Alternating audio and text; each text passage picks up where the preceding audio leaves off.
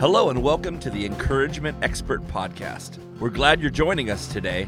Let's join Pastor Wes Stauffenbaugh with today's encouraging word titled, God Meant It for Good. Praise the Lord. It's a delight to be with you today. I love each one of you. God bless you. Uh, I have a message called God Meant It for Good. Let's say a prayer. Father, we would love to have you come and bless us with thoughts from your word that would help us in our life uh, to get through whatever we need to and get through it victoriously for your glory. Would you help us with that? Use this message to that end, and may we be a blessing to multitudes of others as a result. In Jesus' name, amen. Now, you probably know the story of Joseph from the book of Genesis. He was one of 12 sons of Jacob, whose uh, spiritual name was Israel. And uh, Joseph had spiritual dreams that God's destiny for his life was to be a ruler. And when he told his brothers, they hated him because uh, it sounded like he was going to rule over them. Uh, his father also loved him more. Now, that might not have been favoritism, it might have been the approval kind of love, because there's approval is reserved for the obedience, whereas acceptance is for everyone. But at any rate, they hated him. Now, one day they saw him coming to check on them uh, as an errand that his father sent him on, and they decided they'd kill him.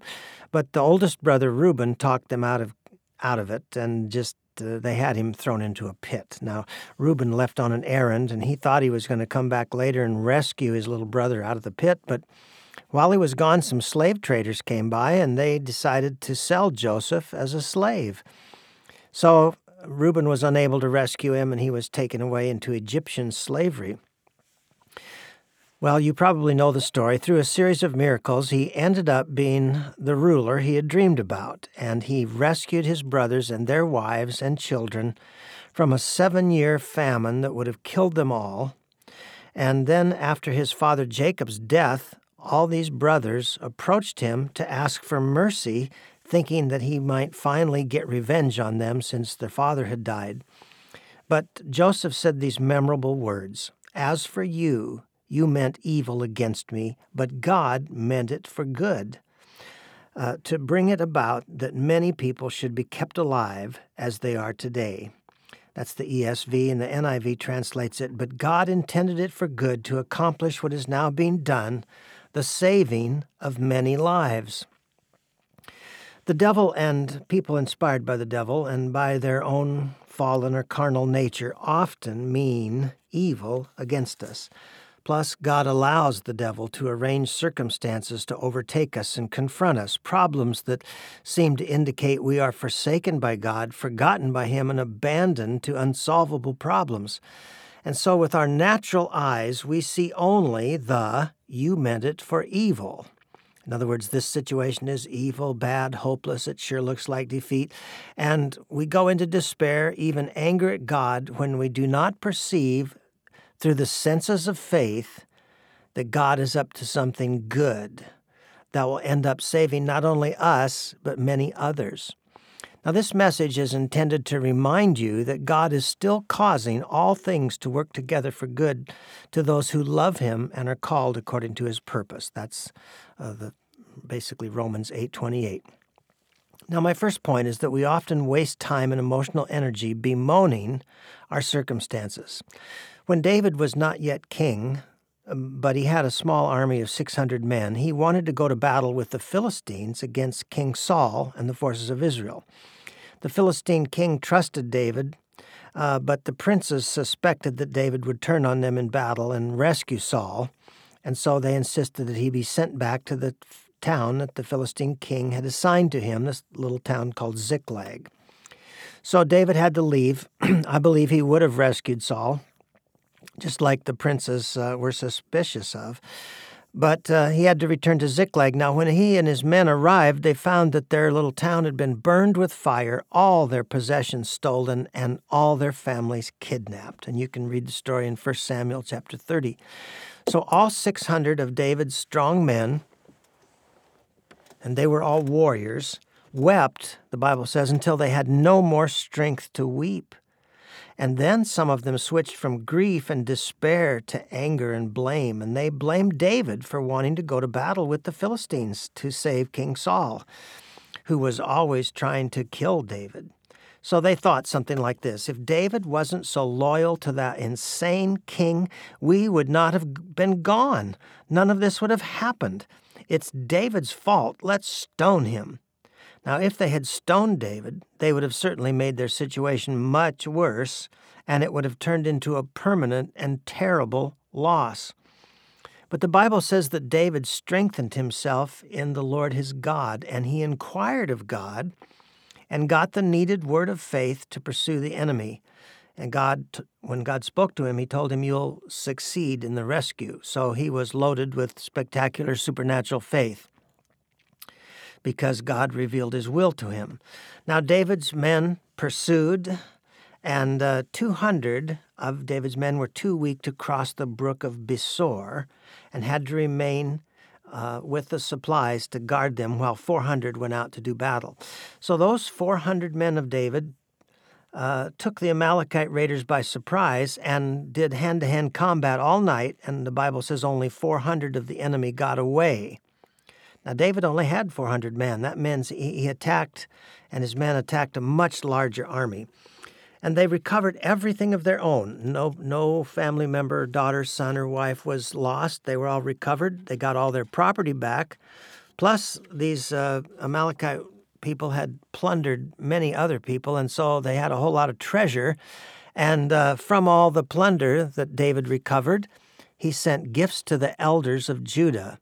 Now, by that time, King Saul had been killed in the battle with the Philistines, and the elders of Judah were uh, thinking about declaring David king. And then all of a sudden, their king is dead. David sends gifts and says, "Here's some, some, uh, you know, plunder from the enemies of the Lord." And so they made him king in Hebron over the tribe of Judah. So you see what the devil meant to destroy David, to completely break him, to say, if God, you know, promised you the kingdom, but here's what God's letting happen to you. Your prop- house is burned, your property's stolen, your family's gone, your men hate you. It's all over for you. Uh, but God actually used that to promote him into the kingdom. So the devil meant it for evil, but just like in the story of Joseph, God meant it for good. Now, that's a great story, isn't it? But we often miss the point. and the point is, it's the nature of God to always take what the devil means for evil and make it work out for our good. So, the God who turned the burning of Ziklag into the promised kingdom inheritance for David is your God. He hasn't forgotten you. He's not sleeping. He hasn't changed into someone who is careless, uncaring, forgetful. His faithful nature, his loving nature, his all knowing wisdom, and his unlimited power are always the same yesterday, today, and forever. David's men were blessed to have David as a leader because they would not have sought God. They would have accepted the problem as final, as the end, and they would have added to it by murdering David and then they would have ended their lives in bitterness and defeat. Now, what about you? You don't have David as a leader, but you do have him as an example. Paul wrote, These things happened to them as examples and were written down as warnings for us on whom the culmination of the ages has come. 1 Corinthians 10 11. Right now, you may be headed for your Ziklag, so to speak, not knowing that a great trial is just ahead of you. And Some of you have just arrived at your present Ziklag type of crisis, and you're surveying the circumstances and you're realizing just how bad it really is. What will your response be? Will you forget that God means this for good? Say to yourself right now, the devil means this for evil, but God means it for good. Not only will he save me through this, but he'll save many others as a result.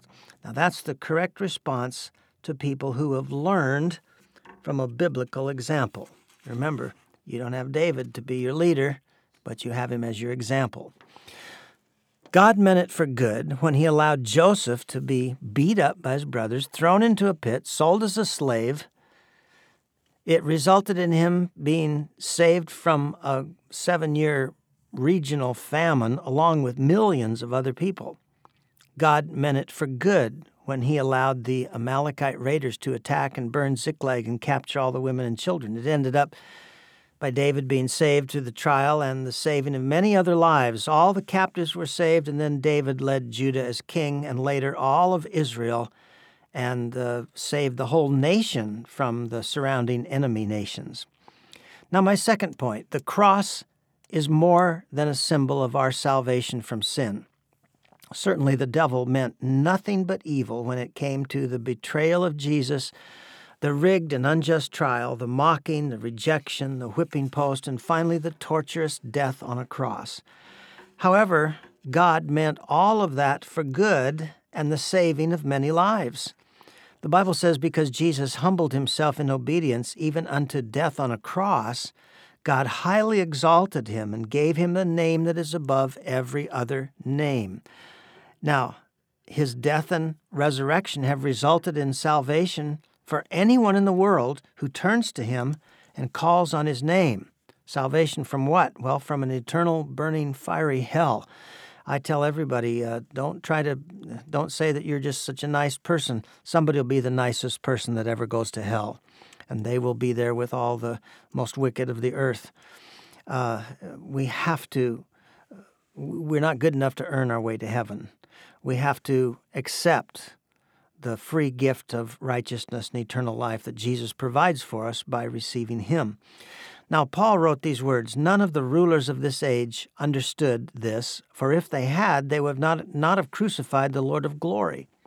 Because Jesus had no sin and he was completely, perfectly innocent. Uh, when the devil killed him, there was no legal right for him to be killed, and his blood, his sinless blood, then paid the price for our redemption.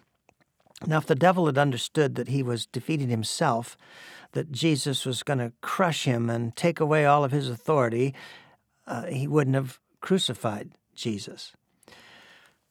The rulers of this age means the demonic spirits that controlled King Herod, the Roman governor Pontius Pilate, and those religious leaders, and later the whole crowd that screamed, Crucify him.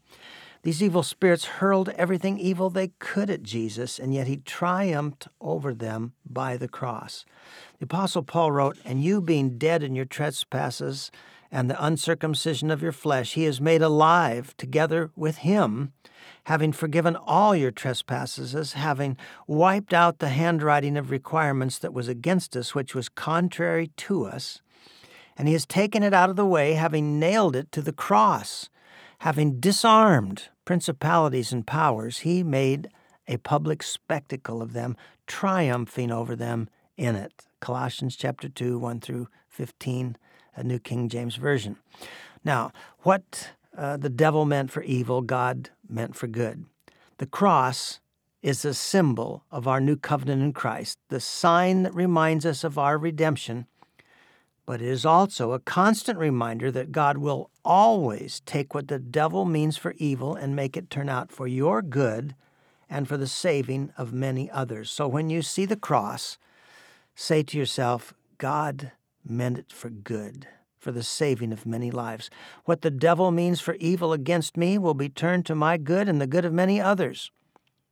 Think of your redemption when you see the sign of the cross, but also remember that it is God's very nature, and he never changes, to take what the devil means for evil against you and turn it to your good. My third point does God only do this for someone with a unique calling?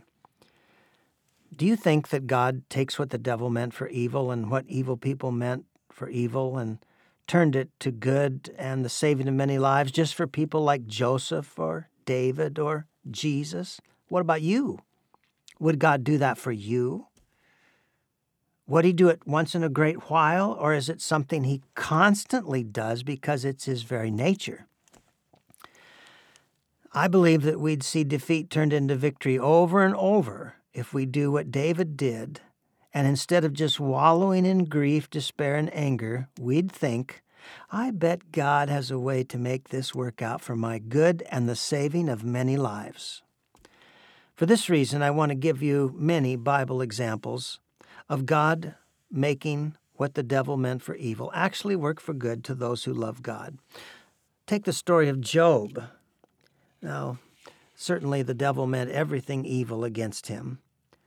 But God used all of that to show Job that even the most righteous person on earth must, must not take his stand on his own righteousness, but on the righteousness provided by faith in God. And having learned that, then God restored Job's fortunes with twice as much as he had before the attack. Paul's imprisonment. The devil meant to do evil to the Apostle Paul through false accusations, arrest, and imprisonment but God meant it for good. In prison, Paul was protected from the constant assassination plots. He was virtually safe in prison. In prison, the only way he could bless the churches was to pray and to write letters or epistles. And so, multiplied millions have been blessed and are being blessed by Paul's letters. There's uh, what we call the prison epistles, a major part of your Bible all written when Paul was locked away, and the devil thought he really had done something big, but God had meant it for good. Paul had no idea that his laboriously handwritten epistles, he'd dictate them, somebody else would write them, he might sign them, but nevertheless they were handwritten, and uh, he had no idea they'd be computerized and uh, digitally sent all over the world instantly, that his writings would be translated into every known language of mankind. See, God was up to the saving of many lives. The devil meant it for evil, God meant it for good, and the saving of many lives. Now, Paul also wrote, Now I want you to know, brothers and sisters, that what has happened to me has actually served to advance the gospel. As a result, it has become clear throughout the whole palace guard and to everyone else that I'm in chains for Christ. Because of my chains, most of the brothers and sisters have become confident in the Lord, and dare all the more to proclaim the gospel without fear. Now, not only was the palace guard being saved, Paul ends his letter with this All God's people here send you greetings, especially those who belong to Caesar's household. That's Philippians 4 22. We could say, Wow, the devil put Paul in prison, in the maximum security where the Caesar's prisoners were kept. But that means uh, he was able to lead the prison guards. Uh, and because of the close association to Caesar, pretty soon people in Caesar's household was getting saved.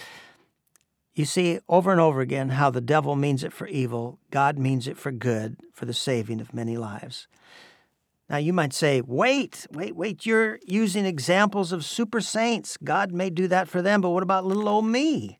Well, here's what the Bible says The righteous person faces many troubles, but the Lord comes to the rescue each time.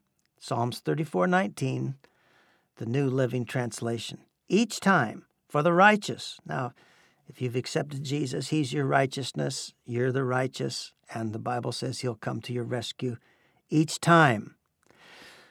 The Bible says he holds success in store for the upright. He's a shield to those whose walk is blameless. Proverbs 2 7 in the NIV. Other translations uh, say uh, he, he holds sound wisdom in store for the upright. Well, sound wisdom would give you success. And in your present difficulty and problem, you certainly need sound wisdom that would give you success and help you outsmart the devil. Well, he does that for all who are upright. You don't have to be a super saint, but you have to walk upright, and uh, and I believe you, as my partners, certainly qualify for that. Paul also wrote, "Blessed be God and the Father of our Lord Jesus Christ, the Father of mercies and the God of all comfort, who comforts us in all our affliction, so that we'll be able to comfort." Those who are in any affliction with the comfort with which we ourselves are comforted by God. For just as the sufferings of Christ are ours in abundance, so also our comfort is abundant through Christ. But if we are afflicted, it is for your comfort and salvation, or if we are comforted, it is for your comfort, which is effective in patient enduring of the same sufferings which we also suffer. And our hope for you is firmly grounded, knowing that as you are sharers in our sufferings, so also you are sharers in our comfort. 2 uh, Corinthians 1 3 through 7.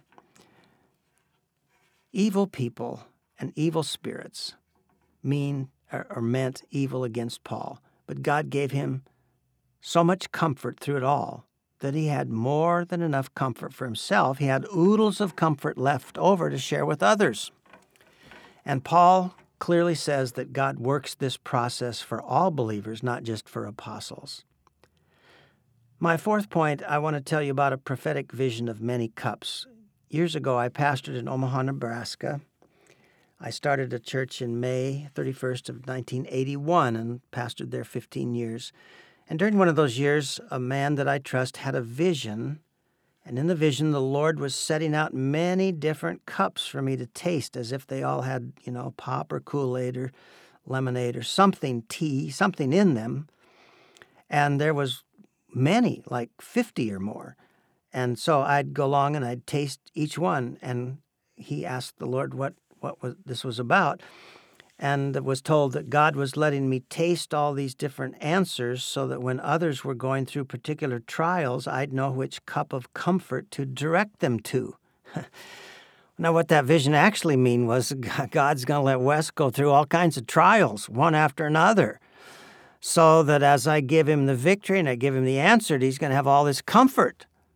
See, the devil meant it for evil, God meant it for good and for the saving of many lives. I can say with Joseph, the devil meant it for evil, but God meant it for good, the saving of many lives. I hope you'll memorize that Bible verse. I don't believe God does this just for apostles and spiritually wise people. I believe He does it for all His people. Note this the average little disciple who responds rightly will grow strong and become a person who is worthy of being followed by others. David wasn't a king when he responded rightly at Ziklag. He was leading a small army, but he wasn't the king. But because he strengthened himself in God in the time of great crisis and he sought the Lord instead of continuing to wallow in grief, fear, anger, and blame, it matured him. It made him a great leader. It promoted him to being king. So my point is, you might think, well, I'm I'm just not a not a great uh, biblical hero, so God probably won't make everything work out good for me. But if you'd adopt the attitude that God will do that, that'll help you respond with such spiritual maturity that you'll become one of those very special people that God can use to lead many to righteousness. My fifth point is, yeah, yeah, we already know this. And then I ask, Really? For 40 years or more, I've been preaching that God turns problems into blessings and miracles. And I've taught all over America that God sends one blessing after another, like the Bible says, but many are in raw material form. They come down the conveyor belt of life as problems that need to be converted to blessings, and they end up being one blessing after another but only if they're converted. I've taught that a miracle is made from a problem mixed with the grace of God. And I've had people all over America publicly say, I've got a perfectly good problem. And in that way, I've taught them how to respond in faith. So I know all that, but I have to keep believing it and applying it. I can't just know it mentally. I have to keep believing it and practicing it. Now, the last 11 years, since 2008, I've watched the church world change. And I've been traveling again constantly since June 1 of 2004. But in 2008, when there was that great uh, recession, almost all churches have stopped having Sunday night services. Most churches don't have their offices open on Friday anymore. It used to be a church office be open all week, but now hardly any are ever open on Friday. And instead of office hours being 9 to 5, they're usually 9 to 3 p.m. or something like that, or maybe just two or three days a week. Pastors have become very hesitant to book more than a single service because they think our people won't come out to special services. And indeed, the pastors have tried having extended meetings and people did not come out. Only a few did, so that the pastors, for the most part, will not book special meetings. Now, there are still a few exceptions, but trying to book a revival seminar of five services, as I've done for many, many years, is becoming right next to impossible in this environment. It's not impossible because nothing's impossible with God, and I still do them, but I'm saying in the in the natural it's right next to impossible. So I started uh, producing curriculums for churches to use instead of just asking for meetings and introducing myself as a speaker to come to their church. I'd call the church, leave a voice message for the pastor because you can almost never get one on the phone. And then I'd send an email saying that I was sending a book, usually uh, The Heart God Hears or 21 Ways to Forgive. Then I'd mail the book, wait three to four weeks, and follow up with more emails and phone calls. And then I'd offer to provide all the artwork for free in a PowerPoint, always several thousand dollars worth of art, if uh, the pastor wanted to personalize the message and preach it him or herself. And then I'd discount the books 40 to 50%. I'd give the churches the 77 minute DVD of me teaching through the forgiveness message, and I'd give them the give them the professional ebook teacher's guide and a sample student workbook that cost about you know $3000 to produce those two things. In spite of sending them awesome testimonies free books and offering so much else for free i can hardly sell a book by going through pastors. They're just too busy to read a book. They usually have something else lined up that they're already using. Now, this has been going on for years, and I've managed to stay in the ministry, and I do have fruitful meetings, and I still sell a good number of books and CDs in those meetings, and sometimes I get churches across the country to order books, and I give them the DVD and all that I just talked about. But recently I realized that I just cannot keep this up. The circumstances have boxed me in and are demanding my surrender. In the natural, it looks something like Ziklag after it was burned. I talked with Pastor Cliff Traub, who told me that out of something like 700 or more Assembly of God churches, I believe it's Southern California district, and there's thousands of ordained ministers in that big district, there are now only four evangelists. And all over the country, I've had people tell me that the traveling evangelist is a dinosaur, in other words, going extinct. But I have real good publicity. I have lots to offer, and so I've kept on going. But I now have a choice to make. I could I could say the circumstances are too hard, it's just too impossible. I'm sick of all this rejection. I'm going to have to get a job selling something like used cars. What I've done instead is to sell my fifth wheel RV that I used as an office. It cost us 700 a month for the rent space, the electricity and the internet. And I've been given a free office at Goshen Assembly of God, which is that very office I had in the 1970s when I served there as an associate pastor. Now, so we're saving a bunch of $700 a month. I'm going to be making uh, three minute encouragement expert programs one that will air one a week on 10 different social media platforms. I realized that I must market my books and curriculums directly to Christians of all different denominations over the internet rather than going through pastors and the myriad of gatekeepers that surround them and doing that in only one denomination. You've heard the term creative destruction. Well, new things are created that destroy old ways of doing things. So they destroy some things, but they're creative as well. Creative destruction. And that means if we don't adapt, we put ourselves out of business. The Bible says of Jesus, what he opens, no one can shut. And when he shuts, no one can open. Revelations 3 7. We think of God opening doors for those he loves and shutting doors for those he disapproves of. However, God has made me realize that he also shuts doors for those he loves because he doesn't want them going through the same old doors. He's opening bigger, better doors, so he has to shut some doors to show his love. You see, if God kept opening doors for revival seminars as he has in the past and kept giving me sales of books through pastors, I'd never branch out into social media. I wouldn't cross the denominational lines and speak to the entire body of Christ.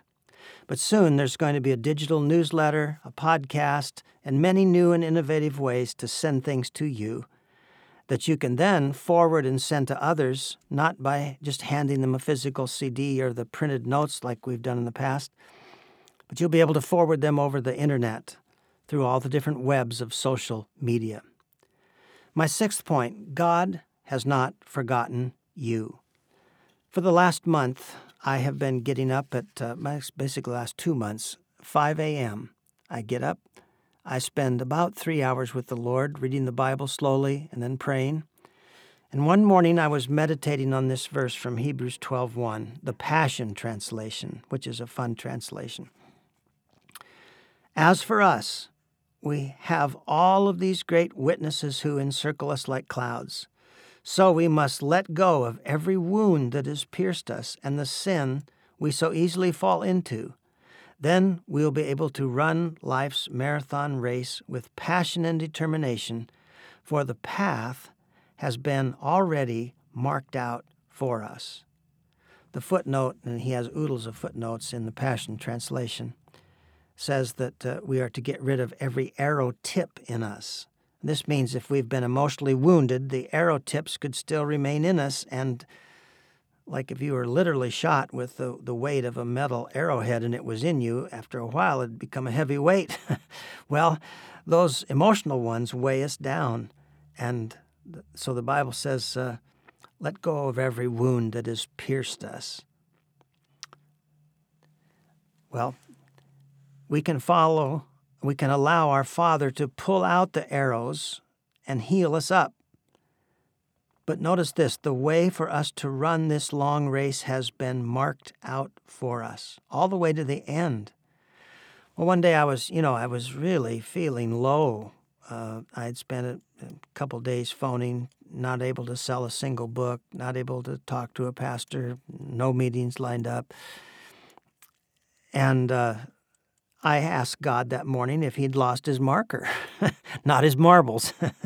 I just said, God, it says here that you've uh, marked out the race for me. Have you lost your marker?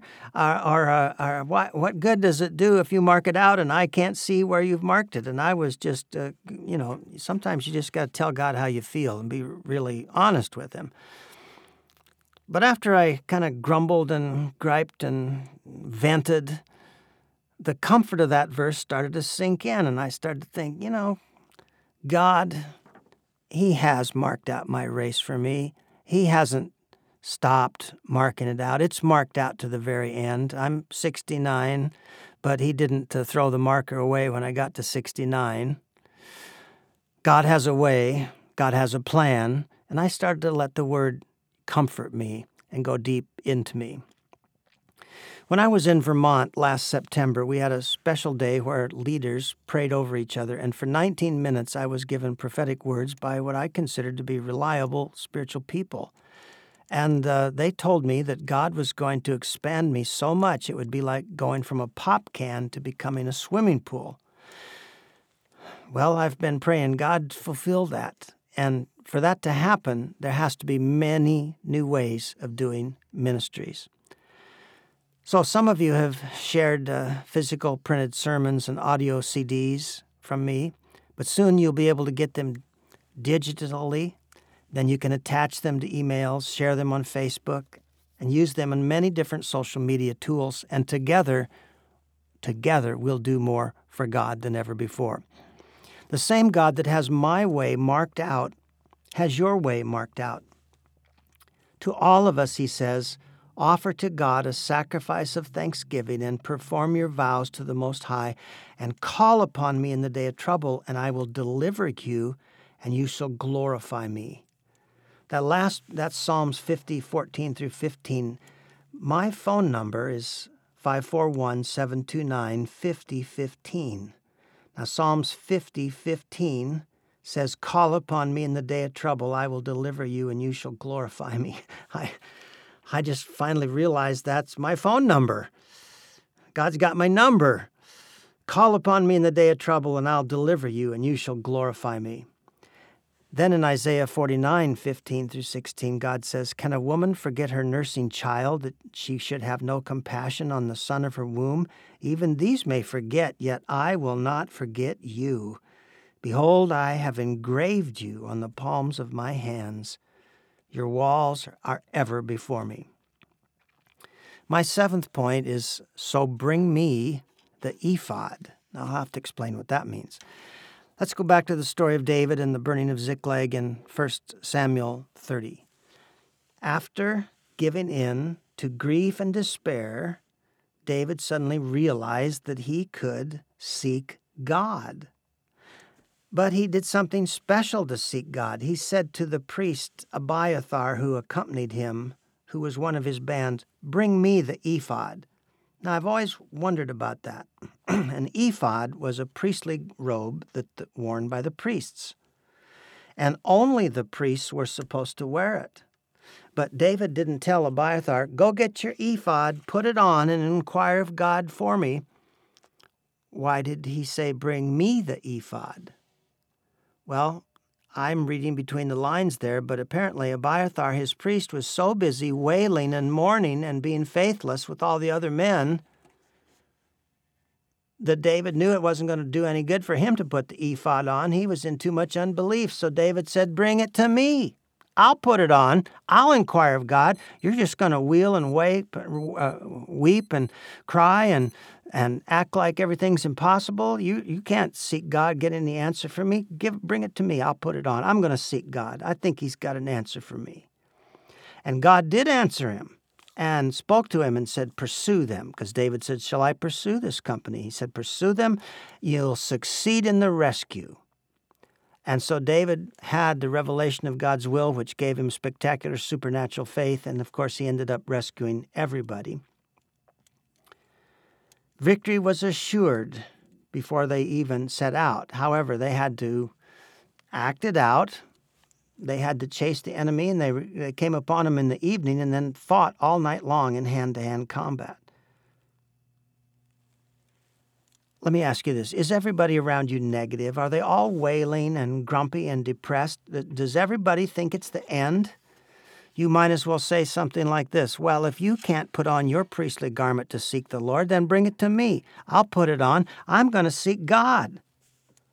In the new covenant, we don't need a priest to inquire for us. Rather, the Bible says we're made to be a whole kingdom of priests who offer spiritual sacrifices. But even though we're spiritual priests, we have to wear a spiritual robe, right? And I believe we have to put that on when it comes to seeking God. I mentioned for the last couple months I've been getting up at around 5 a.m., making some coffee, and then sitting and reading the Passion Translation, comparing it with the ESV, pondering God's Word in my heart, and then praying. And then, in addition, I pray in the Spirit or pray in tongues uh, in the nighttime when I wake up, or in the early morning before I get up and make the coffee. I'm now seeking God more than at any other time in my entire life. It's been a most discouraging time, but I'm turning it into a time of drawing close to God, and a new assurance of victory has come into my heart. Paul wrote this Therefore, as God's chosen people, holy and dearly loved, clothe yourselves with compassion, kindness, humility, gentleness, and patience. Colossians 3:12. Well, that sounds like the priestly ephod that we should put on like David. During this time of discouragement, I ordered the Passion Translation, the New Testament Psalms and Proverbs, and then I found that some of the newer versions of it also had the Song of Solomon, so I ordered it again with the Song of Solomon in it. And then the book of Isaiah is separate, so I ordered that. And so I'm saying, bring me the Word of God. I'm going to clothe myself in the Word of God. I'm going to seek God in His Word. So, if your situation is something like David experienced with the shock and trauma of a burned home, a kidnapped family, stolen property, with all your friends wanting to stone you, it's probably not that bad. But if it's bad, you have a choice to make. You can grieve yourself to death, or you can try to kill somebody else with your angry words as if you're stoning them, or you can seek God until you get a new assurance of victory from Him. My eighth and final point is pursue your miracle with your renewed faith. God told David, Pursue them, you'll surely overtake them and succeed in the rescue. Paul said to pull out the weighty arrowheads of emotional wounds, throw off the sin that so easily entangles, and run the race marked out for us with perseverance. You see, David had to get up and fight the fight of faith. They had marched all night to get back to Ziklag, and then they pursued the enemy all day, caught them at night, and then fought all night. So they were up 48 straight hours, much of it in hand to hand combat or marching. They were doing all that in faith, but it certainly involved action and 100% uh, effort. Now, meanwhile, 200 of David's men were too weak to cross the brook of Besor, and I looked up Besor long ago to see its meaning. I'd kind of forgotten. I looked it up again. It just means cheerful, the brook of cheerfulness. Now, notice the miracle of recovering everything was on the other side of cheerfulness. And some men could not cross over into cheerfulness. They just uh, they had to have somebody else go get their victory for them while they waited. Their strength had been lost through nonstop negative emotions of grief, despair, unbelief, anger, and hopelessness. And all of that was unnecessary because what the devil meant for evil, God meant for good. Now, what if we really locked that in? And that's what this message is about. Lock it in. It might be the devil meant the most terrible thing. God means it for good and for the saving not only of you, but many other people.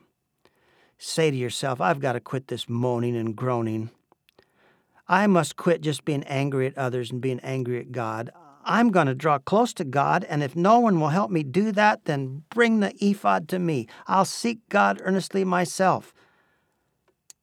And then you have to decide, you know what, I'm going to leave a little emotional strength in me so I can cross over the brook of cheerfulness. Have you ever known that there was going to be dessert, so you purposely didn't get too full? You left a little room for dessert? Well, when you're going through all these negative emotions, leave a little room for cheerfulness. Your miracle's always on the other side of the brook of Besor. You're going to have to cross over into cheerfulness. And then you'll find the victory. Now, after you seek God, you'll have a new assurance that He has marked out the rest of the race for you and He hasn't thrown away His marker. When you realize that, cross over that brook into cheerfulness and pursue your miracle. Now go after it, make an all out effort.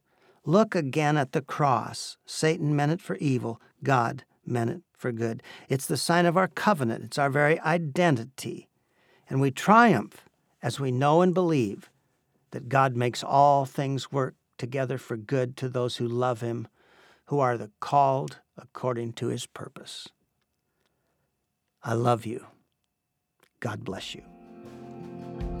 If you would like to partner with us at Encouragement Expert, please email us at pastorbacker at gmail.com. Or you can write P.O. Box 485, Creswell, Oregon 97426.